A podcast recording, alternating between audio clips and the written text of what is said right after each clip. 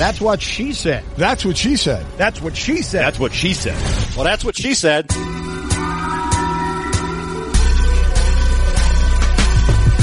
Welcome to That's What She Said. Conversations with interesting people from the worlds of sports, music, comedy, and more, talking about their lives, careers, successes, and failures.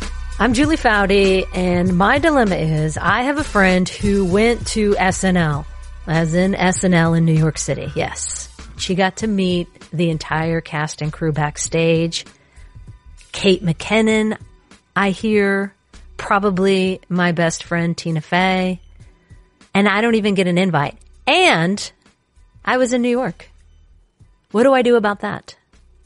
What do I do? Ah, the tables have turned, haven't they, Foudy? I seem to recall just last Tuesday night when I was eating dinner in my hotel room alone, watching HGTV all by myself, a certain photo of you backstage with Tina Fey at Mean Girls on Broadway pops up on my Insta feed, and I find out later you were invited by Tina Fey herself. You brought a crew of a dozen or more people with you, and I was in New York and I didn't get the invite. So I guess it's cool that I got to hang out with the SNL cast and be around Emma Thompson and the Jonas Brothers and got to talk to Kate McKinnon and Questlove and Chris Rock and Chris Bosh and Adam Pally and Alex Moffat and Ego Nwodim. Maybe next time, if you'd invited me to hang out with Tina Fey, I would have invited you to go hang out with the SNL people. In fact, maybe next time we should combine forces. We could roll together to hang out with badass female celebs we've been stalking for years, and we could both benefit. So you call my people, I'll call your people. Let's make this happen. The commish has spoken. By the way, check out Julie's new podcast, Laughter Permitted, which features fun, thoughtful, candid conversations with trailblazers in sports about the joy and chaos of life and sports. Laughter and donuts are permitted. She gets really awesome guests. Check it out. Download and subscribe on Apple Podcasts, Spotify, or wherever you get your podcasts. That's what she said. Hey, welcome to That's What She Said with Sarah Spain. Super pumped for you guys to get to hear my conversation with a couple of the 99ers on the 20 year anniversary of their amazing World Cup run. I sat down with Julie Foudy, Kristine Lilly, Briana Scurry, and Brandi Chastain at the ESPNW Summit NYC, and we talked about their magical 1999 win, the sponsorships and opportunities that followed, whether they feel their legacy was realized when it comes to female athletes in sports. They also told some crazy stories about creating their own indoor tour when the U.S. Soccer Federation wouldn't bet on their success. Also the power of working as a team off the field and how they're seeing that repeated in women's teams now. Plus, they gave us a World Cup preview that gets us to be as informed as we can be as Paris 2019 approaches, and Foudy swears a bunch despite being told not to. So here's a slightly edited, but mostly intact panel discussion from the 99ers at the summit. Now it's time for my panel with the 99ers. It's brought to you by Tissot. Tissot, the official watch of the NBA. Shop at us.tissotshop.com.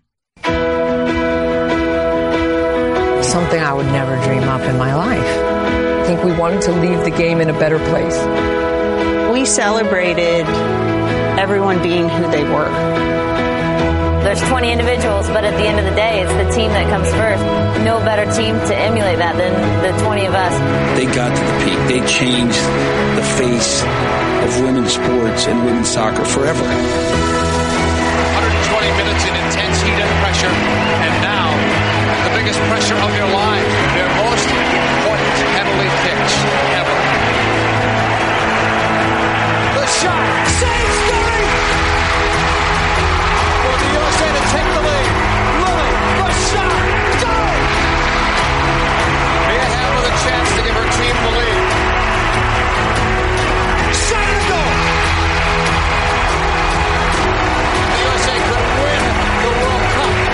On this next kick. Chastain will take it. I just waited for the whistle, and I never took my eyes off the ball. The United States has won. Once it hit the net, it was literally like this explosion of colors and light. The United States has won the Women's World Cup. It was a journey. You know, it was a process for all of us to get to that point, and I mean, it's changed everything. We know that.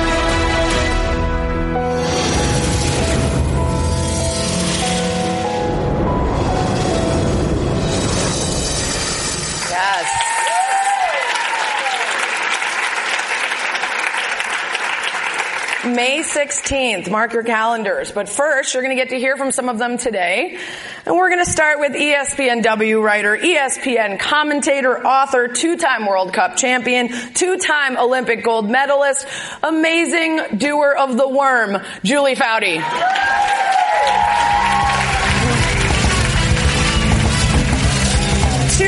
World Cup champion, Olympic gold medalist, coach, and soccer commentator, she of the sports bra, Brandi Chastain.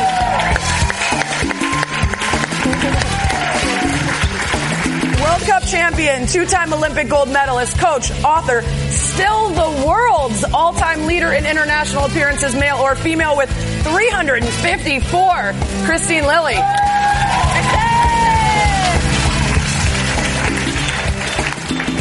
Legendary U.S. goalkeeper, a member of the United States women's national team's all-time best 11, two-time Olympic gold medalist, World Cup champion, Briana Scurry.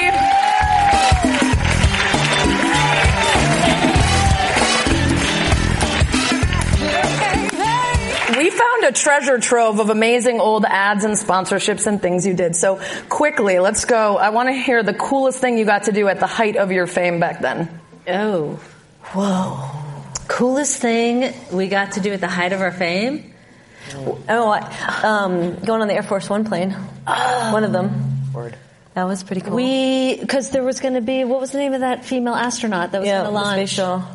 At the Kennedys? That's So pretty we all good. have great memories. We went down. That's a long That's what I'm wishing I had. I guess it has been 20 years. yeah. You're asking me to go back a long time. All those headers. Um, well, of course, you remember last night when you hung out with Tina Fey and didn't invite me. So that's a cool thing you did recently. Tina, our BFF now. um, that was rad. Yeah, I Mean bet. Girls. I can only You guys imagine. all seen it? Yeah. So, So good. good. Go see. Um, okay, let's let's go back. And one of the anecdotes that you've often told, Julian, in case people here haven't heard it yet, I just think this encapsulates so much about what was expected of you as a team and how you blew those expectations out of the water. The bus anecdote. So rewind to the very first game of the Women's World Cup. And mind you, we had opted to go into bigger stadiums and do a national Women's World Cup. And FIFA, the governing body that oversees soccer, had thought we were a little bit crazy. Like they wanted to put it in smaller stadiums, keep it regional, and we said, no, we're going to put on a Women's World Cup. We're going to go big. But we had no idea if people would actually show up. and so we pronounced that we were going to do this in Giant Stadium. And we literally didn't know. We spent a lot of time building the tournament and hoping people would show up. But we're going to our first game and we're in the bus and there's all this traffic on the turnpike and we're thinking, what in the heck is going on? It's Well, and we had an escort with the police, so we thought we would go fast. So Yes. that was even more like, But it's New York, in New Yeah. Jersey, you don't go fast. We're like, this is traffic. weird. This is so much traffic. We're going to miss our game. and then we are like looking out the bus and we're seeing all the cars and we suddenly realize that the cars have like go USA and we love you Mia and um, and we realize holy shit Yes, I didn't swear first. Sorry, Rach.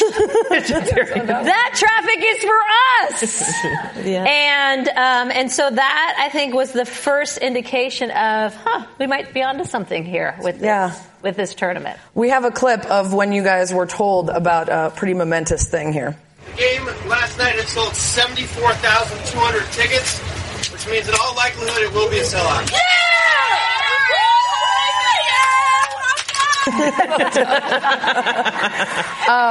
We didn't like to have much fun on that. No, it doesn't seem like it. Um, but that was the moment where you believed in yourself, you bought in on yourself, and it paid off, and you proved wrong people who said go small, go regional. Um, Brandi, while we're reminiscing, I heard you recently uh, had your own transportation anecdote. You were on a plane. And uh, was you were reminded for the billionth time of the time you took your shirt off. Yeah, um, I, I was traveling down to Los Angeles, and my son was supposed to be coming with me, and at the last minute we had a change. When was this, Brandi? Set the scene, please. Thanks, Captain. Give them some perspective. It was March. The we- 2000. reunion weekend, just Yeah, a few weekends just for ago. the weekend, for you know when we got together, 2019.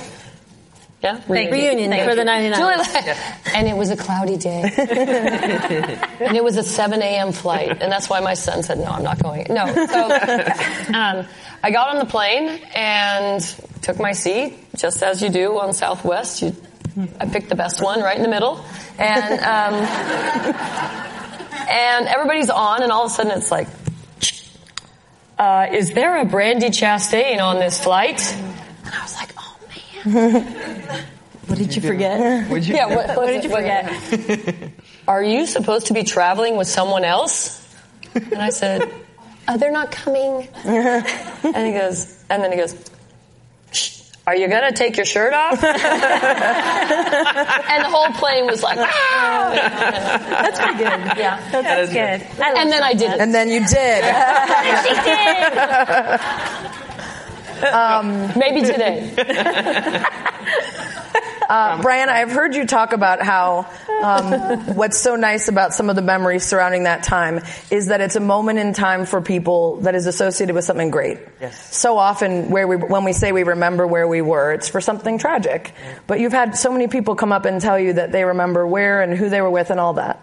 Yeah, I was just talking to Jules earlier um, about a gentleman who mid fifties, um, avid sports fan, you know, hardcore. He was telling me about how he was in a bar and watching, you know, your typical sports, and all these people were watching the Women's World Cup, and he couldn't believe like how riveted they were to the TV, and he became emotional as well, and they were all just watching us in the in the final, and he was telling me this, and he's like, I'm not someone who watches women's sports. I don't know anything about soccer. I, I never watch women's sporting event ever. And he's like, he was so, I was just looking at him, and he was there, and he was so emotional, and he was so intent on telling me how he felt he wanted to share. And he's like, I have never seen anything like that in all my years of watching sports. He's like, I've seen, you know, Giants win this and this team do that. And he's like, you girls were absolutely amazing. And, and he's like, it really changed how I looked at, at women's, women's athletics. And it was really cool to see him like that. Amazing. Unfortunately, there aren't nearly as many times with women's sports where everybody stops, and this was one of them. And uh, Lily, you can I call you Lily? Everyone calls You me. Uh, we're, we're best friends now. You're be- Um, uh, you actually, someone told you about having to board a plane at the exact worst time, right? Yeah, so there was um, a, a story. I mean, like Bryce said, there's so many stories, and there's this group that was getting ready to get on their flight, and the game was going to penalty kicks, but they had a board, so they're all like, "Oh my gosh, how are you doing this?"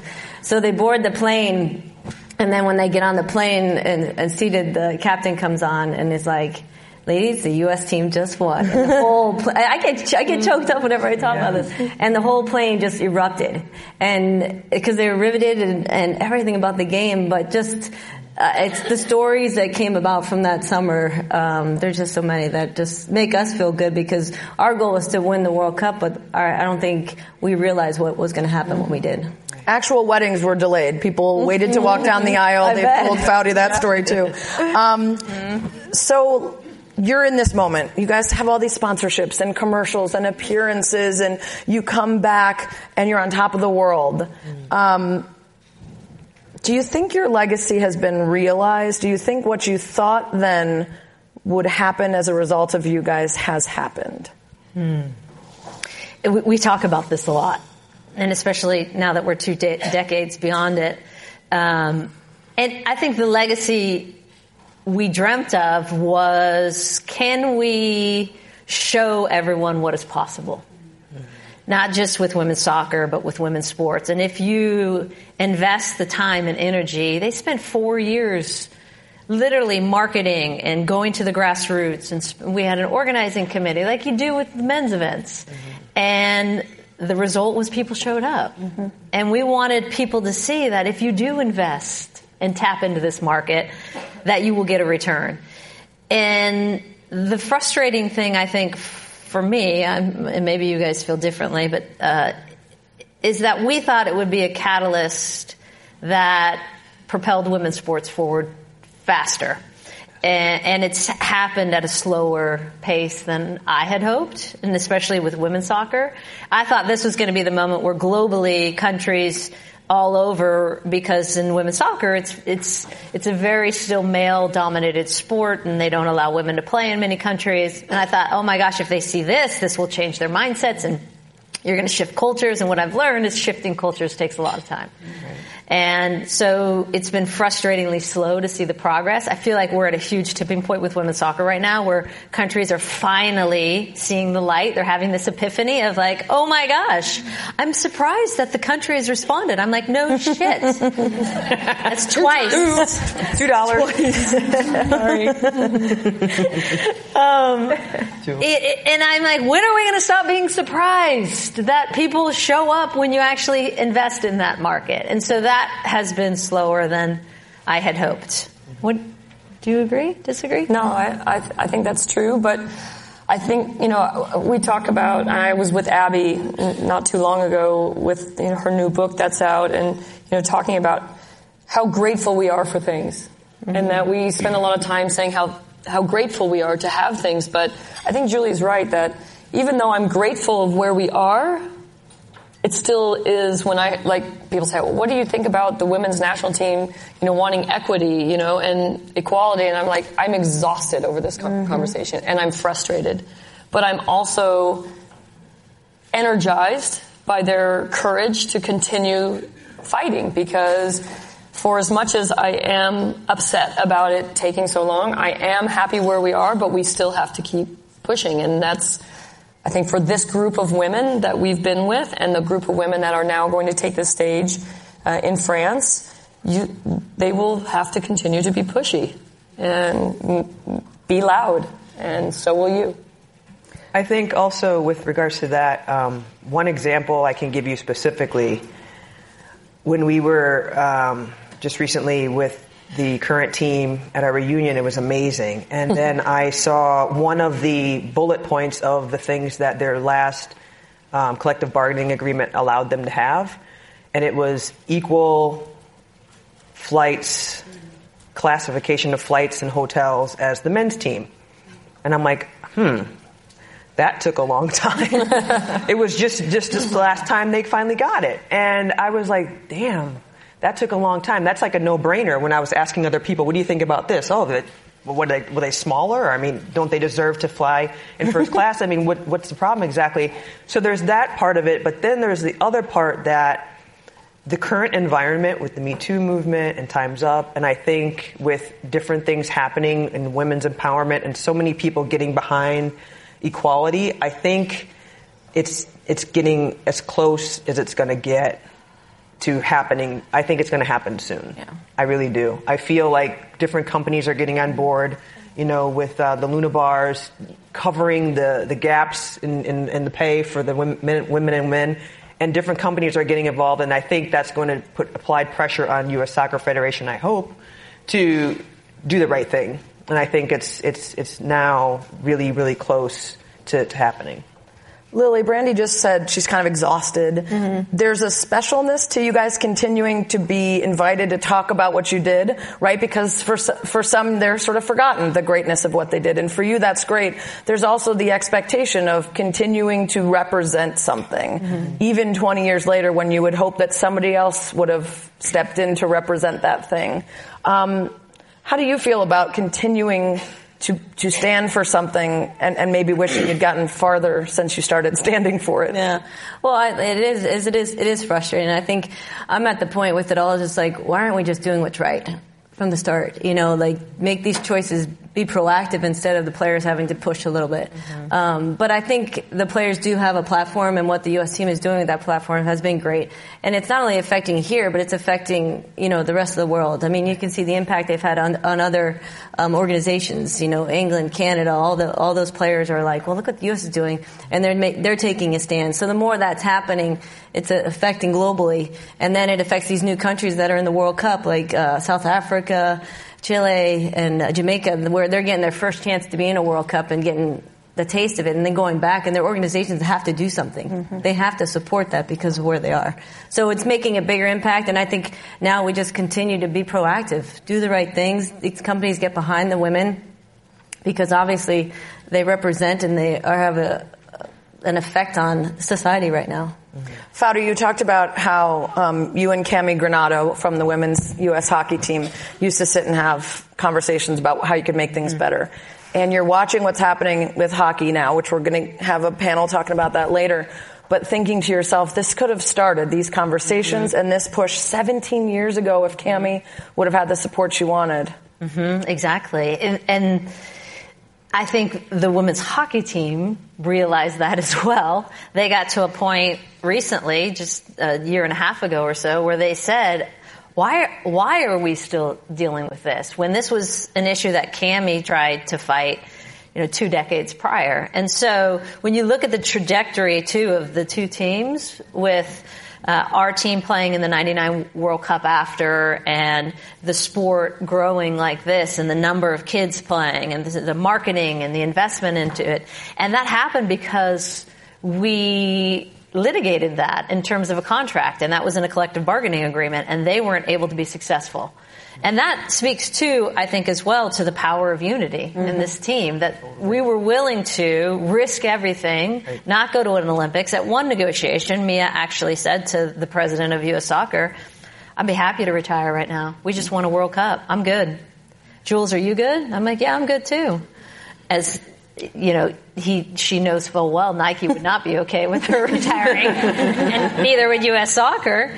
And that was the power we had is you can try and talk us uh, down negotiating, but we're going to stick together. And that's a hard thing for teams to get to, as Cammi discovered with hockey.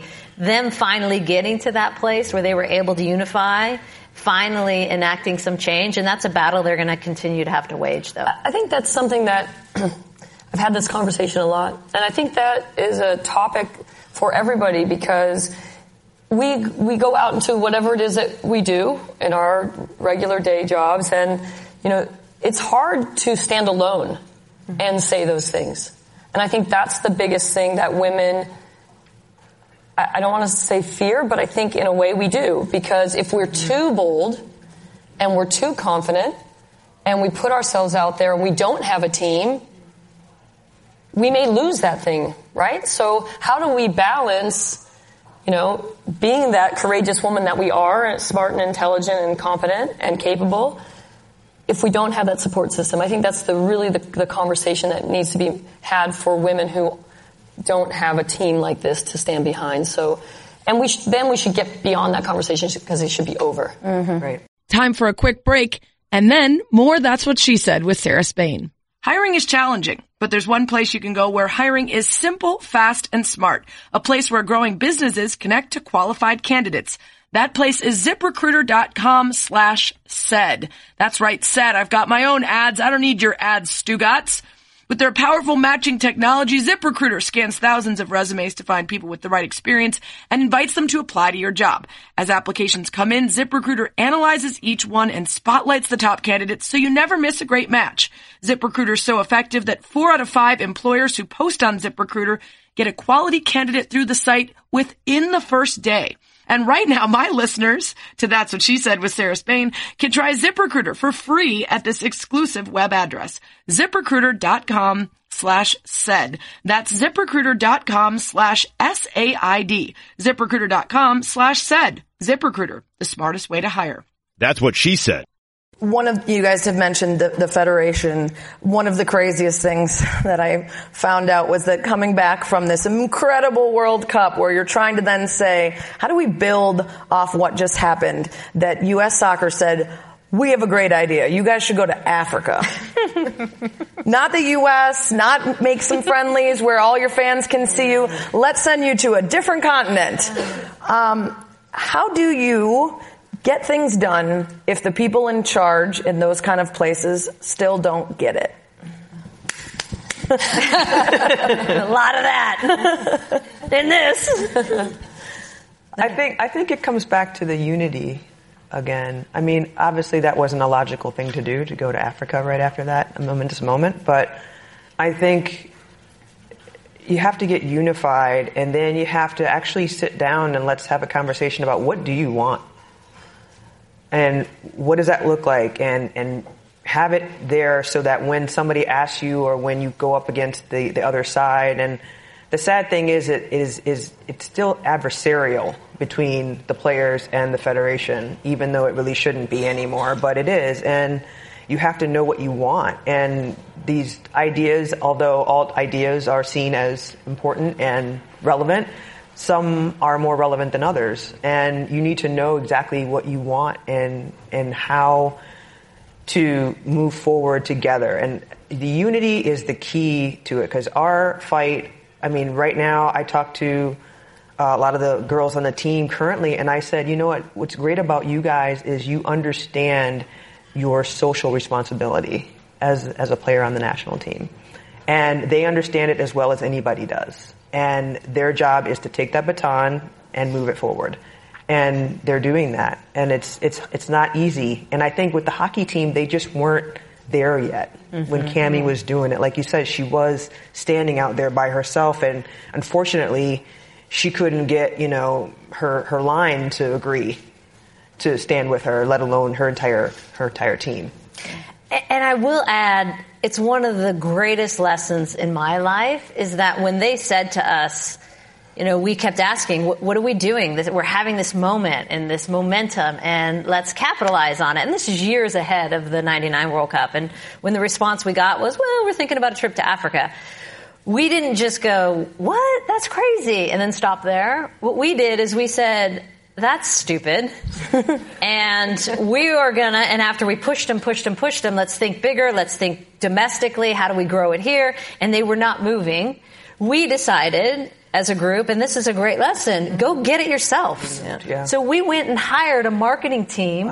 As the players. As the players. This is how we started our Players Association to go put on an indoor tour because U.S. soccer couldn't control indoor venues. And we had been doing an indoor tour with Mia for her brother Garrett, who was, who was battling cancer. And we realized every year we would do this fundraiser game for him. This is fun. We're playing indoors. There's music. Mm-hmm. And so we did a 10 game indoor tour. We got paid a lot of money. We got Toys R Us to sponsor it. And we told them about it and they never fought us. And then the day after we won the World Cup, there was a full page ad about our indoor tour that U.S. soccer wasn't a part of. And they tried to sue us. And we were like, uh-uh, too late, brothers. that's what it was, a bunch of brothers. Still is mostly. Uh, uh, too late. You, you know, you didn't think this way. We were smart enough to have the foresight and we got paid like two million bucks collectively to do an indoor tour. And that became, they ended up having to buy that. Wow. That became what is now the victory tour that they do Yep. today. And the players are always like, how come we have to play 10 games? We're like, well, that's, like, sorry. Back Just then we didn't play a lot. We needed to make we some needed money. to make some money. sorry. But like, like uh, just that, that's the power of the team. I mean, and they're the nine nine team or any team. Everyone's got their strengths on the team and weaknesses, and the power we had. We're all personalities We're so different, but our mentality and our vision was all the same. And we just different people stepped up different times to make things happen, and that's that was so great to be part of that group. That's such an inspiring story. So I hate to follow it with the fact that you just had a 99ers reunion at LAFC. There were 30,000 fans for that friendly of the current team getting prepped for the World Cup. And they did not announce that the 99ers would all be there until the Friday before a Sunday game. so unfortunately, we are fighting the same. I know you got two whole days to plan it. Um, so why is that still happening? Why, like, U.S. women's hockey came off their World Cup win and they were in Chicago, the whole team, and I didn't hear about it and I work in sports and I, I cover women's sports. Uh, one of the agents had to direct message me on Twitter and say, hey, did you know the whole women's hockey team's in Chicago right now? They haven't told anyone. You guys can go watch their, their friendlies. You can watch them practice. You can meet them. Why is this still happening? I mean, you guys can speak to the soccer side where you kept buying and betting on yourselves and proving it to the point where they then had to buy and pay for the thing you created. Mm-hmm. Why don't they know to get ahead? it's? Not top of mind. In your, and that's the culture you're having to shift at USA Hockey, at US Soccer. Although US Soccer has been forced to to push it top of mind, but it's a it's a perfect example. It's not it's not something where they think will resonate. And I had fans saying, God, if we had only known, we would have come from New York, we would have come from Phoenix, we would have come from Nevada, I mean, cross coast even. Um, And that's the thing that you have to shift, which is why we need more women coming through who wake up every day and say, and and and I don't want to just say women because there's great men doing great work as well. But who's waking up every day going, ah, this is something we should be thinking about, and let's put that at the top of our list. And right now, you're not seeing it with a lot of national governing bodies. Right. Uh, 2015, another cultural phenomenon. Uh, that women's game, World Cup, the most watched soccer game in the history of the United States, men's or women's, which is why it should be top of mind because they're winning. They're actually making the World Cup, then winning it and making money. Sorry. Uh-huh. Uh, just the facts. Keeping it real. Um, did that feel from afar, and I, I know you weren't too far off, a lot of you were commentating or, or interacting with the, the, team. Did that feel similar to, the, to 99? For me, it, it was something that helped me come full circle. So we went from being the ones playing on the field and doing our thing and, and, and trying to win and inspire. And then I went to that game and I was in the stands watching them do the thing. And so in that regard, in terms of my heart and impact and all of that, it was amazing. Um, in terms of how it felt impact wise, like after the game, you know, socially and all that, um, that one there, Abby Wambach, it was for me amazing to see. After they won, she went over and kissed her at the time partner. Mm-hmm. And there was actually a picture of that. And during that World Cup, a lot of the women who are gay were highly focused on in a good way. So that is something that has advanced a lot with this this uh, 2015 team in comparison to 99, um, and I think that's a huge change um, in terms of diversity that a lot of people don't necessarily note. But I think that has definitely improved over time. Yeah. You know, Abby at the ESPYs was honored along with Peyton and uh, Eli all, or not Eli, I wish he would retire, no offense. Um, Oh. Just kidding. I forgot him in New York. Good one. He's great. Also, great draft pick. Definitely not a reach. Um, sorry, Kobe. Kobe and Peyton and Abby all honored at the ESPYs at the same time, and she said exactly what you said earlier. I'm so grateful for the career I had. I'm so grateful to be honored. And then she looked at the two men with her and realized they never had to work a day in their lives. They were so rich and so powerful from what they had accomplished. Meanwhile, she has the most goals in the history of anyone ever. Mm-hmm. And she said, what do I have to do now for my job? What do I have to do now to live? Mm-hmm. And how different their paths were stretching out in front of them after they both had, they all had just given their whole lives to the same thing, worked just as hard. Mm-hmm. That's something that comes up a lot in, in terms of women's sports. Just being at least recognized that you're doing the same amount of work, that you care as much, that it means as much to you, that it's as much of your life. How do we get people to buy into that and, and accept that and understand it? Well, um, we were Brandi and I were just talking like we're just trying to make a living right now. to be honest, I mean, coaching, um, writing a book. Um, put it up! Put it up! Yeah. Get put it, it up! Good segue! Good segue! Not to not to pump that. There it is. But now we're trying to figure out. What, look at that. Oh, look How nice. good does that feel? I'll, Lil, hold I'll it hold up, Lil. Yes. You can Be talk proud. about it. I'll So I need Buy it at, at any bookstore near you, and Amazon, and I'm sure. But the thing about it is like we're I'm still trying to figure out what to do and make a living and make a life for myself. And um, these guys helped me realize what it takes by being part of a team and that you need it. And I think the the big thing we figured is when we played, we supported each other and we were fighting for positions, you know? I mean, it wasn't like we're, Brandi and I were just going to be on the team. We had to push each other, but then we supported the successes of each other because we knew that would overall help all of us. Mm-hmm. And I think that's, you know, what we have to continue to do out here is, is support each other. I know whatever field you're in and you do great work or move up, you got, yeah, yeah, good job, good job, you know?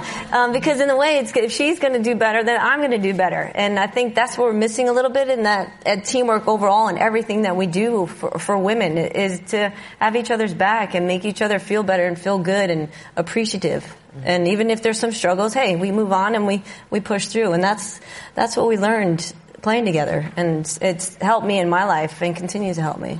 Does your book have any secrets for playing across four decades, being the youngest person ever to score a goal for U.S. women's national team and the oldest person ever to score a goal for the U.S. know that. Yes. One. That's Yeah. right. Later, do um, homework. Like, what do you, do you have just like a take home for us that maybe doesn't involve too much work or uh, discipline or And there at the end, It's you're super just easy. sweating. a lot of Buy the book. Buy the book. There you go. You need a little recliner and Yeah. kick back and relax. um, yeah, no, just all little tidbits to help me, you know, help us be better at what we do on the team and help your group be better as an organization. Um, but it takes it takes a team to do it, and that's what enabled me to play for many many years. These guys. I'll, I'll tell you. Yeah, I was gonna say, okay, Lil won't tell you. We'll tell you. I mean, I think watching Kristine for as long as you know we were on the, the national team, you know, one thing sticks out. I mean, there's a lot of things that stand out, but you know, there's one day in particular that we would have this um, beep test, and this test is to the line and back, right now. and the beep would go off, and you'd have to get to the line before or at the beep. And Kristine would always be one of the last two, if not the last person running. Meaning And- still standing. yeah, not still, throwing up on the Yeah, side. not the slowest. Yeah. You're outlasting everybody. Yeah, This- the one who survived it. And I think, you know, in all seriousness, to answer the question, it's she decided to do it, so she did. Mm-hmm. And I think that's part of it. You know, just having this mental toughness and this decision making ability. We all have the we have to make choices every day. And Kristine's choice was go one more, Mm-hmm. go one more. Go one more, and we're all like, God damn, one more. okay, but Kristine was like, you know, she was so determined all the time to go one more. And, you know, I use her as an example to myself, to the, the girls that I coach, uh, in, in arenas like this to remind you that we're all capable of one more. And But it's easier when you got people yeah, supporting you. yeah, because we were clapping really loud to have you go one more. yeah. No, but there's We a- were long okay, since done. Hey, there's a great story from uh, 04 Olympics. So we, we would do these fitness tests, and and uh, the whole part of it, you're dying. You're feeling like I can't go anymore, and everyone's like, "You look strong. You look strong." so Make it till you make it. When you're running these tests, you're like, "Oh my God, shut up!" Um, but I have to say, in 2004, in the semifinal against Germany. Saudi's out because she hurt her ankle and she just couldn't handle it anymore. She's a baby. She's Yeah. soft. What it oh was. Really soft. She couldn't suck it She up. is tough, but It might have been broken or something, but Yeah. like suck it up. ankles. Jules has the prettiest ankles. Baby so ankles. I really do. it They're was very like, petite. so. Thank you. It's very big. Anyway, so Jules is out on the sideline. It's towards the end of the game. And I'm on the left midfield, and I'm right near a bench, and we're, we're playing Germany, and we're up, and I don't know how much time's left, and we had the ball there, and all I could hear from Julie from the sound is like, "You look strong," and, I'm, and I'm thinking, "Yes, I do." I've never heard that story. But There's and- not many stories I haven't heard. I know. And um, and we were in on the attacking part of Germany, so we were possessing the ball. And you normally you don't possess in the attacking third as well as you do of field. Yeah. And we're knocking the crap out of the ball. and Jules is yelling. I'm like, we're winning. and but when I hear her say that we're being practiced, I'm like, oh gosh, I don't feel so strong. But Yeah. like I said, the support and uh, little stuff matters. Wait, Well- can I just say one more thing about Kristine? Oh, we got Yeah, look, we all go. Let's talk about Kristine. So I came into the team later um, in in '93, and these guys were already there. And the one thing I learned from Kristine over all that time that she played was she was forever ready. Forever ready, and that's huge. And that means that when Kristine was home, away from the team, she was forever ready to play. She was always fit. She was always working. She was always after it. When nobody was watching, when everybody was watching, when she was tired, when she was happy, when she was sad, you never knew what was going on in Lil's life because she was forever ready to play at her best all the time. And I think for everyone in this room, what that means for you is in your careers or wherever you're trying to get to or however you want to express yourself and get to the pinnacle, are you forever ready to get there? Mm. So when the opportunity presents, are you ready? Kristine was always ready. Oh, I got a Kristine story then. Oh yeah, this is like this is your life, Kristine. Look, I'm so tired. Yeah. You look strong. Yeah, you look strong. You look It's so tired. It's halftime. So uh, you showed a picture earlier where Kristine was heading the ball off the line. It had gotten past Bry. This, Yes. this, this was in the final. That was, oh shit, Yeah, there it is, right okay, there. So uh, the, the, Look at my the. Chinese, look at how high you jump, like three inches. awesome. But It was all- enough, that's Mia, it actually was a enough. better angle than the front angle. But it's all, it's all you needed. It was Uh, enough. but I tell this story a lot uh, about this moment because, you know, so many times in ready. all of our lives we, we get bogged down by the, the mundane, the monotony, the, you know, we have to do something over and over and over again. And, and sometimes we decide that, mm, I can bypass that thing. And Kristine's job was to stand inside the near, uh, this post, the near post, and in case it got past Bry, she would make a play. But I think I say like, in every practice and in every game we played leading up to this, I had never seen Kristine have to make a play. Right. So the details matter. You know, when someone says you have to do this and you think, ah, it's not worth the time, do it. Love that. Do it because if Christina decided like she saw a player like, oh, I need to go and mark that player or I, I you know, I haven't had to make a play here, so I'm not, I'm going to move out of this space, we wouldn't be having this conversation. If she's not exactly Yeah. where she was supposed to be, exactly to the inch, we would Look at you, Brian, looking Yeah. back. Going, Yeah. Oh, I'm like, oh, She's like, shit. she's there. And then it came back out. I was like, I was like, oh, oh, shit. and, and then it, Woo, we're in business. And the Brandi bicycle And kicked then, remember it came back out and it was like this apple. It bounced and it's waiting there and I'm like, someone. and of course, Brandi doesn't just like volley it out. She like bites it out. hey, you got to do what you got to do. Something. We're still trying to figure out how to clone Lil. Yeah, well, When- when you figure I, that I out, let don't me think we need to. She seems like she's going to be just like this forever. Just still ready to kick Thanks, work. guys. Yeah. Nice. Um, we are running out of time, and I do want to get to questions. So really quickly, 30 seconds or less, each of you, tell us seconds. what we're looking for for this summer's World Cup. What are you watching? Make us all smarter viewers for this year, this year's team. Uh, you want me to start? Of course, you're going to, even if I don't want. Okay. Uh, 30 seconds. Uh, the front, the front three are excellent. Alex Morgan, we all know. Rapinoe, Tobin Heath, they're healthy, they're confident, they're scoring goals. The flip side of it is they're also letting in a lot of goals, which is uncharacteristic I can of talk this about that. team. Yep. Brian will talk about that. So they they need those front three firing and healthy because they're going to have to score more. Last World Cup they won it on their defense. I think if they're going to win it this year, they're going to win it on their offense. Bry. Yes. So with regards to why they're getting so many goals scored on them, it's two things.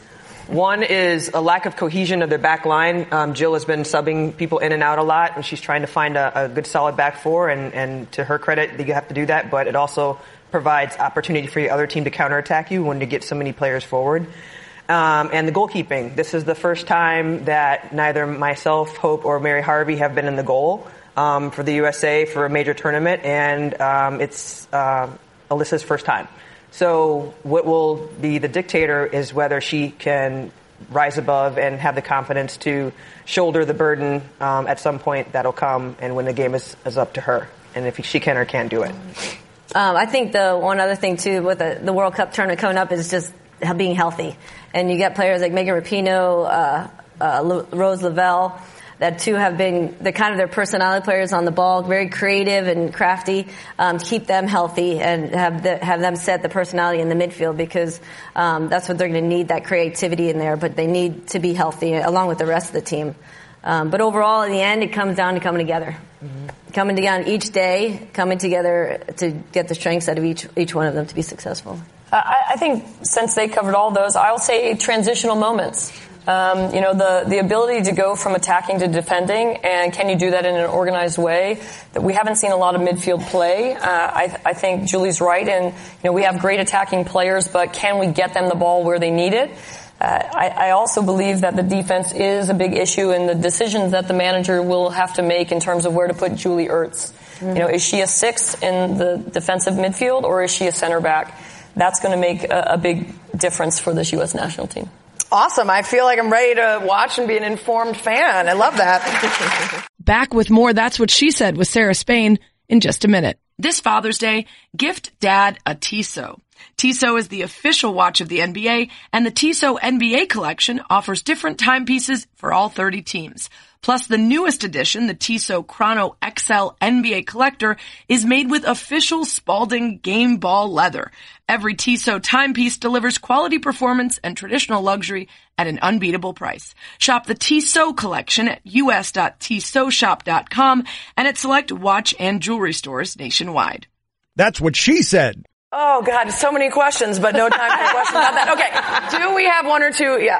I work in the programming acquisitions department at ESPN, specifically on soccer acquisitions. All right. Uh, I just want to let you know You've been we really have busy then. yes, we have uh, the U.S. women's their final send off game before um, the World Cup on ESPN. None of the men's games have been on ESPN, all on ESPN too. So excellent. Nice. Well, thank you. Um, I was at the '99 World Cup final. I was 10 years old. I was there with my. Where dad. were you sitting? Um, I was sitting on the sunny side. Oh, I mean, wasn't it? It all- was the hottest day of my life. I don't know how you guys played in that. it was incredible. Um, so I, I mean, I played soccer my whole life. Um, I remember you guys being so dominant.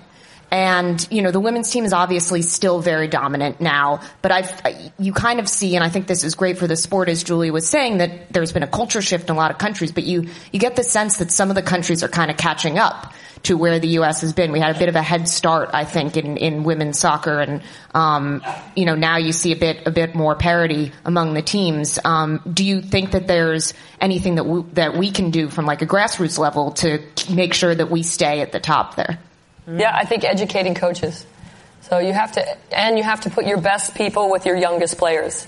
Because if they have good habits and they learn um, the, the technical work when they're younger, then the, you know, the more intricate, complicated, tactical things that happen in games, you know, can be learned a little bit later. So I, I think it's investment in coaches and by U.S. Soccer, I think it's in coaches investing in their own education uh, and you know bringing the best to the youngest. So you touched a little bit of, about why did it take 20 years to get on the same class of aircraft and stuff like that. Talk a little bit about if you've seen an evolution in, in male allies trying to help us get this done. Or have you? Uh, I will say one of the greatest male allies we've ever had with the U.S. women's national team is our lawyer, John Langel. Who we call our tadpole angel from Power of One. He came in and in 1997, and he has two boys. Uh, and he says, I've, I've never had daughters, and I consider you like daughters, and you can't afford me, so I'm going to uh, do all this work pro bono until we make you some money. Um, and he was our lawyer that helped us transform that climate and culture and has been, to this day, we're all very close with John, a wonderful male ally for us. Fantastic. Yes. One more, that's it, only because you're in the front. and You're staring at me. Okay, so social media is obviously very prevalent now. How would you think if Twitter, Instagram, Facebook was around when you played, that would have impacted your movement in a way that these women now have social media to impact their movement now? Yeah. Well, we were just talking about Yeah. this. We were talking about this this morning. It could have been awesome and very dangerous. Disaster. Yeah. Um, there would have been a lot of bad singing that you did not need to see on social media. From I mean, Brandi. I- not of Julie at all. Yeah, no. First voice of an angel. I mean, it's a, great, it's a it's a great question. I mean, we'll really never know the answer to that. But I think in terms of traction, you know, what we had to do, literally, we would do clinics to get a field to practice on, and we would, you know, we wouldn't have to do some of the things that.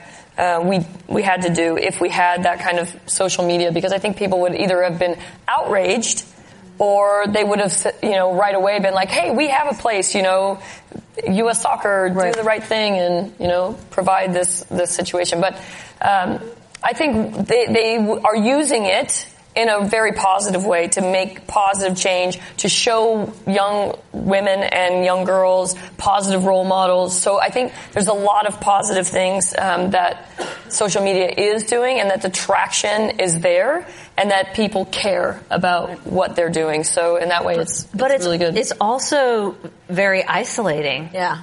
You get on a bus, and what's the image you see of people on buses now? They're locked into their screens. Mm-hmm. And the image, whenever you see a bus picture of us, one, there's a bunch of newspapers. and, and like, You're real- old. Yeah, because we're so old. And no, because and then Julie's ranting at the newspaper, uh, all the politics in it. Yeah. Yes. And then, well, that's our time. and then there's there's laughter and there's talking and and there's all this bonding time and I and mm-hmm. I feel there's so many positives around social media but it's also very isolating and how do you create a team when everyone's worried about followers and branding and mm-hmm. what your image is and being so conscious of that I'm so happy we didn't have that honestly yeah. All right, a big round of applause for these amazing women. Look at our cameras. oh, oh my gosh. That's what she said. It's time once again for South Bitch Sessions, where I rant about something that bothers me and I fix it. New York cabs. What is the deal with New York cabs being able to just reject you when you hail them? Your job is literally to drive me places. And when I say the airport or across the bridge into Brooklyn or somewhere you don't feel like going, you just drive away from me? It's these damn shift changes, which I have just done some research on because I had been told multiple times as cabs were driving away from me, it's my shift change. We don't have that in Chicago. In Chicago, when you hail a cab and it stops, you get in it and you tell them where you're going and then they take you there because that's what a cab is for. In New York, for whatever reason, all the cabbies essentially change at the same time right in the middle of the day. Apparently it's for fairness. So both 12 hour shifts have a lot of good time and, and off time or whatever it is, but it literally makes it almost impossible to catch a ride between 4 and 5 p.m. in New York. In fact, there was an article about this in the New York Times a couple years ago that said the number of active cabs on the streets between 4 and 5 falls by nearly 20% compared with just an hour before. So maybe I'm just really unlucky.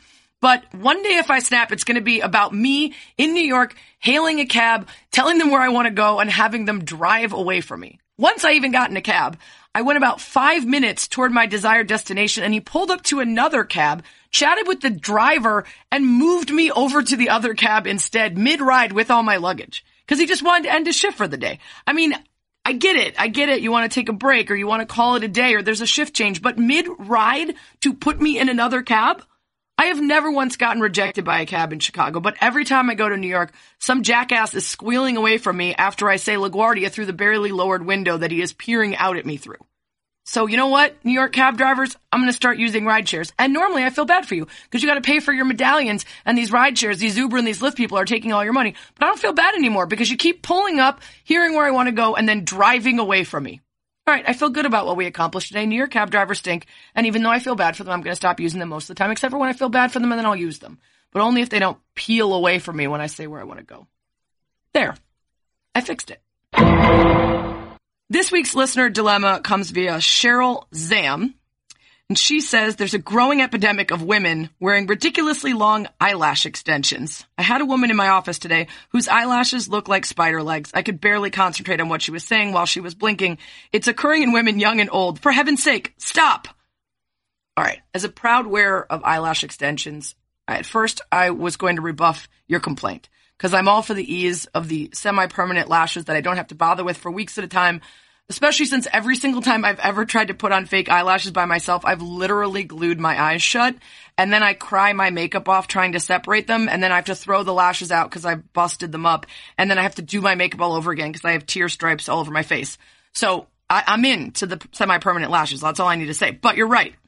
The spider look has gotten out of control too long, too clumpy, too thick. They don't look real and they do look like spiders on people's faces. So my advice for this dilemma is uh, I, don't know. You're gonna have to very gently tell this woman and any other woman that you see that you know she's taken it too far, and, and be prepared for that reaction to not be great because you know the Kardashians are spreading the word of these spider lashes, and everybody knows that everyone wants to look like the Kardashians. So we might be SOL on this one. Listener dilemmas are brought to you by ZipRecruiter, the smartest way to hire. If you've got a dilemma for the commish to fix, tweet it to me at Sarah Spain or go to the iTunes or podcast app, subscribe, rate and review, and leave the dilemma in your review. Thanks as always for lasting about an hour with me. That's what she said.